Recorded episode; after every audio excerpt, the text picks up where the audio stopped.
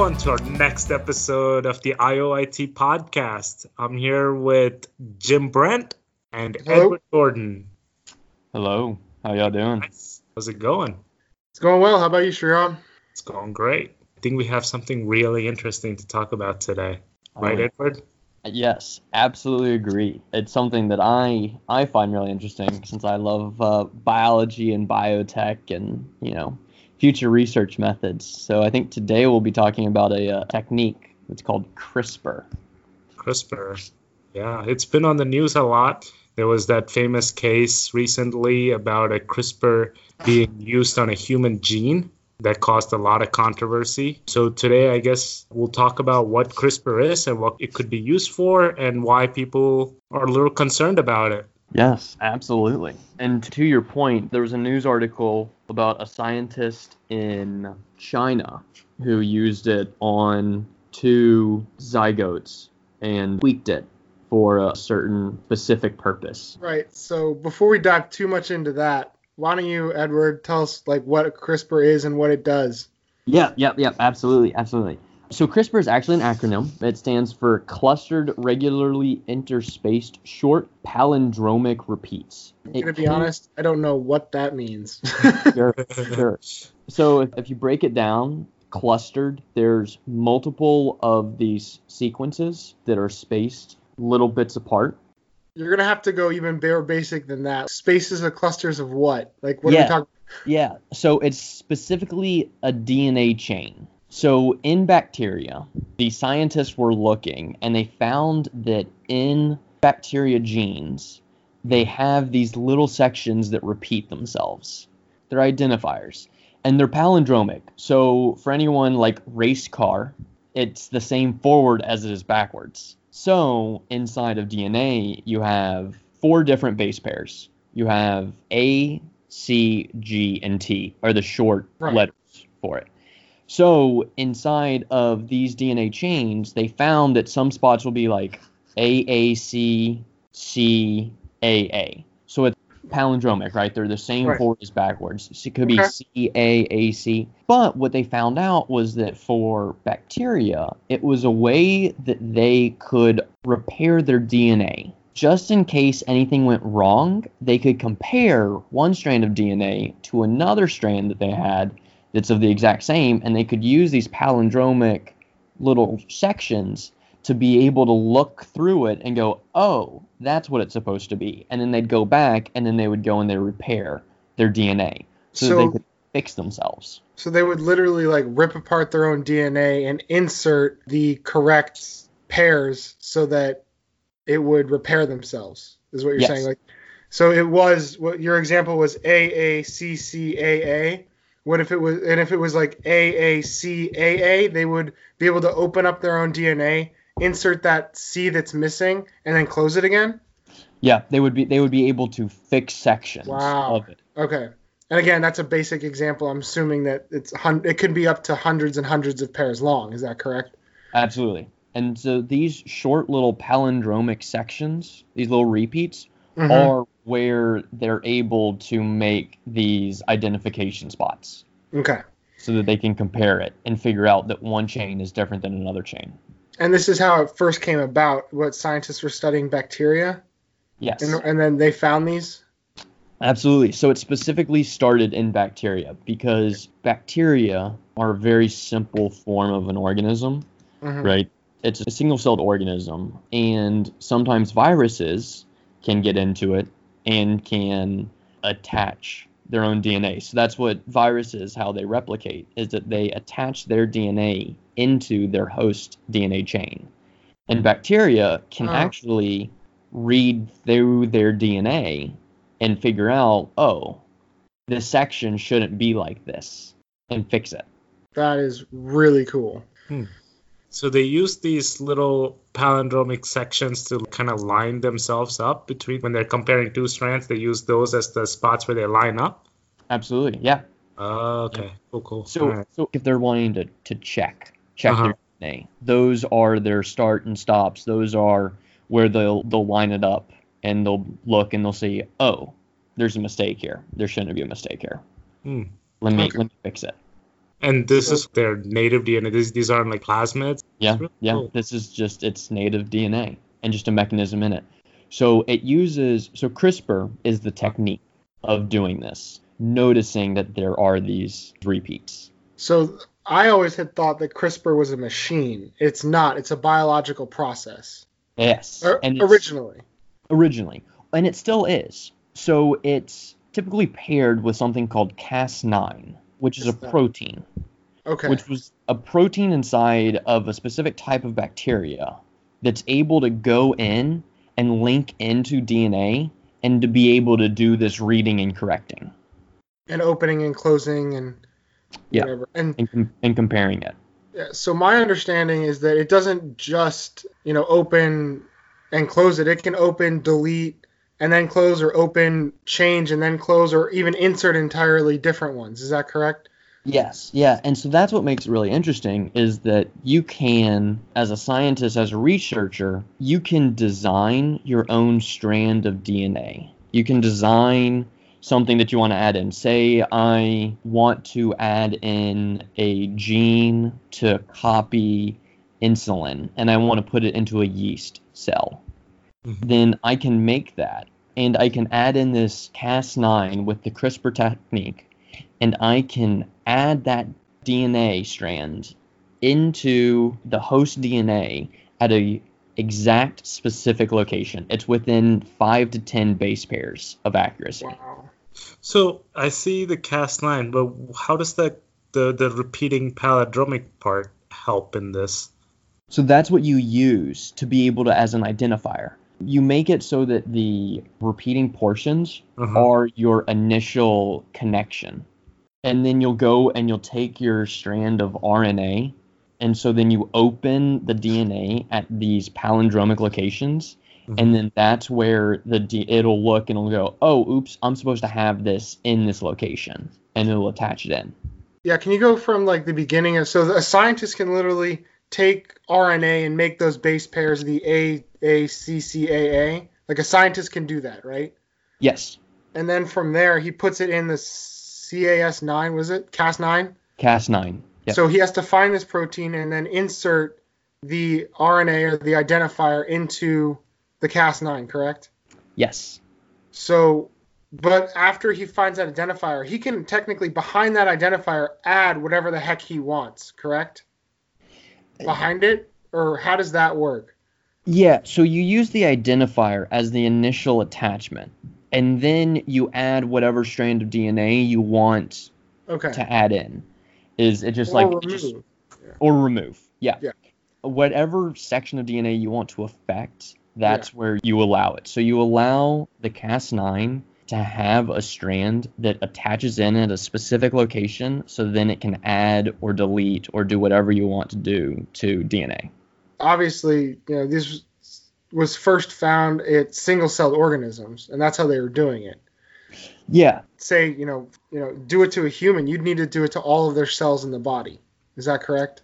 Yeah, that's where it becomes interesting, curious, difficult, all different ways, right? Then you get into gene therapy and you get mm-hmm. into to the idea of is it a certain set of cells that are having a problem?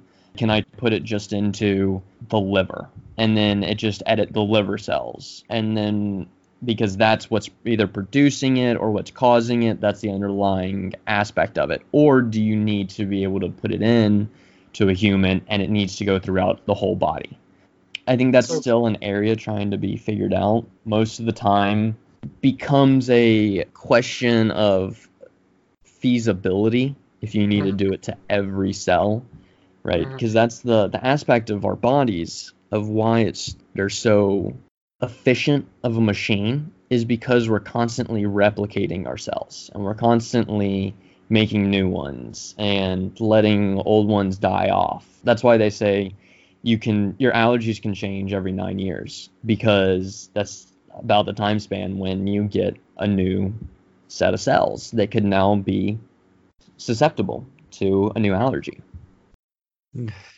But in the very simple aspect, it can be very useful for research. So if you want, you can make a cell culture and then you can say type 1 diabetes. you could take a cell culture and you could delete out the section that makes it respond to insulin. So now you are effectively making an exact replica of the environment of a disease state. And then you're able to test different treatments against it So- without having to raise like, you know, rats and mice and other type of organisms. So with the CRISPR, are you essentially providing a template for the native cell to just add the gene you want to add? Either add the gene, knock Or- out the gene, or completely cut out the gene. Okay. so edit so you can you can knock it out um, by editing it by just randomly adding in a few a few base pairs and then of a or a t or a c or a g and then if you just add it randomly in a section then the protein that's formed off of the copy of the dna so for for anyone that doesn't know our dna works as a template of what proteins we produce. So it goes in, it reads the gene, it makes a copy of it, the inverse of what it is on the DNA strand. And then that goes into another mechanism inside of the cell and produces a protein. Mm. It could be a protein that breaks down milk so that now you don't get an upset stomach when you drink milk. Or it could be a protein that helps to make it so that insulin functions in the body and that it regulates your sugar. Hmm. So what you can do is that if that one problem where you can have for a lot of disease states is you have a mistake somewhere and the protein is supposed to have a specific code Mhm. and now it doesn't. And now that protein doesn't function because it's not exact. And so that's what you're talking about some of the gene therapy to correct with this technology. Not that we're this advanced yet, but you could correct an autoimmune disease or something like that, where Yeah. the body attacks itself. Yeah, completely plausible. Yeah. One case is that you could make almost a corrected immune system Mhm. and you can provide that to a patient. Say the immune system is attacking something it's not supposed to be. You Mhm. can add in an amount of B cells, T cells, the immune system that now they'll circulate and they'll attack the things that they're supposed to attack and they won't attack what they're not supposed to attack because you changed their gene slightly. Right. So then I don't see any downside of this. What I, I don't understand where the controversy is coming from. So why not do this type of therapy to people? Yeah. I mean, I so- guess at what point does it stop? I mean, I guess I'm answering my own question here, but okay, what is the easiest state to modify a person? That's that's what you're doing essentially, right? Yeah, and so I mean that comes in the inherent question. To relate it to something people might know a little bit more is the, the debate around AI. Mhm. At what stage is it okay for a machine to think on its own and to be making decisions for a person? Would you say that a machine should never make a decision for a person? Because a person should always be able to make their own decisions. You know, you shouldn't have a machine making the driving decisions because Yeah, but if I'm sick, I'm gonna want to do that. You know? Yeah, but you know what happens when somebody wants blue eyes in their child? Well, I didn't say my child. I said me. Yeah, but if you're affecting yourself at the earliest stage, at a single cell stage, And that's where the somebody where has the to make biggest a decision for you. the biggest controversy comes is at what point can we uh, start affecting people? Yeah. And I mean that's a good good point. Is can CRISPR do that? Can they affect eye color? Is that something you could do? Yeah, that's that's that's the worries and the big ethics question around it is they call it designer babies. So if you've looked in the news, you might have seen at some points people saying, "Are we going to be able to have designer babies? Is somebody going to be able to say, I want a child that has blonde hair, blue eyes?" You um, should use a different example. yeah, it has black Gotta- hair and, and black eyes. What if somebody wants somebody with red hair and nobody in their family has ever had red hair? Because they just Okay, like so I guess that's the ethical question, and what it comes down to is where do we stop? Do we just solve the autoimmune diseases? Do we solve diseases, or starting to break down into preferences? Like, Yeah. I want a thicker chin. I want better cheekbones. I, you know, I don't know. those are examples. And for another instance of a po- sort of pop culture, is there was a show on that's called The Orville, that's spin off of Star Trek. Star Trek, and it's in one of the episodes there is the Moclans are a species that are only male because they do are born female, but they believe that the male population is stronger and more superior in every way. So they have the technology to change them from male from female into male as a baby. And so it's law that you're required to. Wow. So that comes the question is, you know, is that because that's what they decided was what was important to them? You know, at what level is it okay to make a decision like that? So where are we right now then? Where is the technology right now? Is it still lab scale or is it still I mean there was that news case that we talked about earlier, but where is the technology? Yeah, technology is, I would say, in its very early stages. It's in the lab, mostly used on yeast, single cell organisms, or even just cells, be it human cells in a little petri dish or any other type of cell, but typically in a small scale. There are some aspects where you can affect like a mice embryo Mm-hmm. and then you'll be able to grow and that mice will now become a new lineage that has a specific aspect to it so in science all different research be it type 1 diabetes be it obesity autism it, it runs a spectrum you know goes from one end to the other there are models of typically rats and mice that you Mhm. can use that are supposed to simulate the biological environment of these disease states.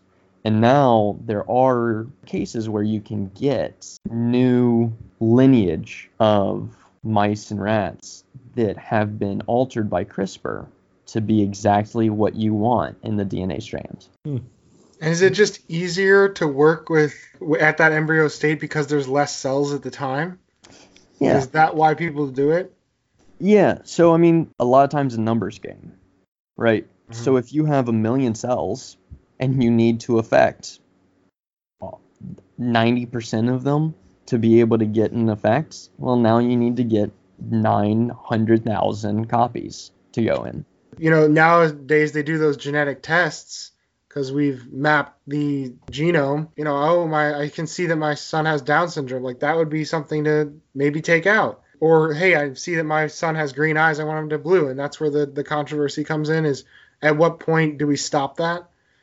Yeah, and I'd say Down syndrome and blue eyes are very much just extremes. But then you start getting into a gray area where a Right. cleft palate, right? Is a cleft Right. palate something that you should fix at an early stage or at a later stage or not at all, right? Sounds very interesting. Yeah, interesting stuff. It's a tough to, ethical question because it's almost we're affecting evolution at that point.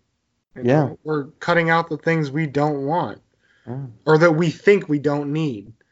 and can evolve into so much larger of a Right. question, right? Because there's there's a lot of, in the news of uh, GMOs, genetically modified organisms. Right. So most insulin comes from a genetically modified organism. It comes from bacteria that has had a, a gene added into it to be able to produce insulin at a larger scale to be able to make it cheaper. Now, insulin is not cheap in a lot of ways, but it's cheaper than it would be if we were still pulling it out of pigs.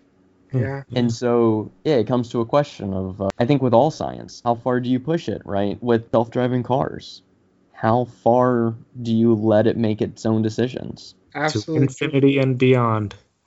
As Buzz Lightyear would say.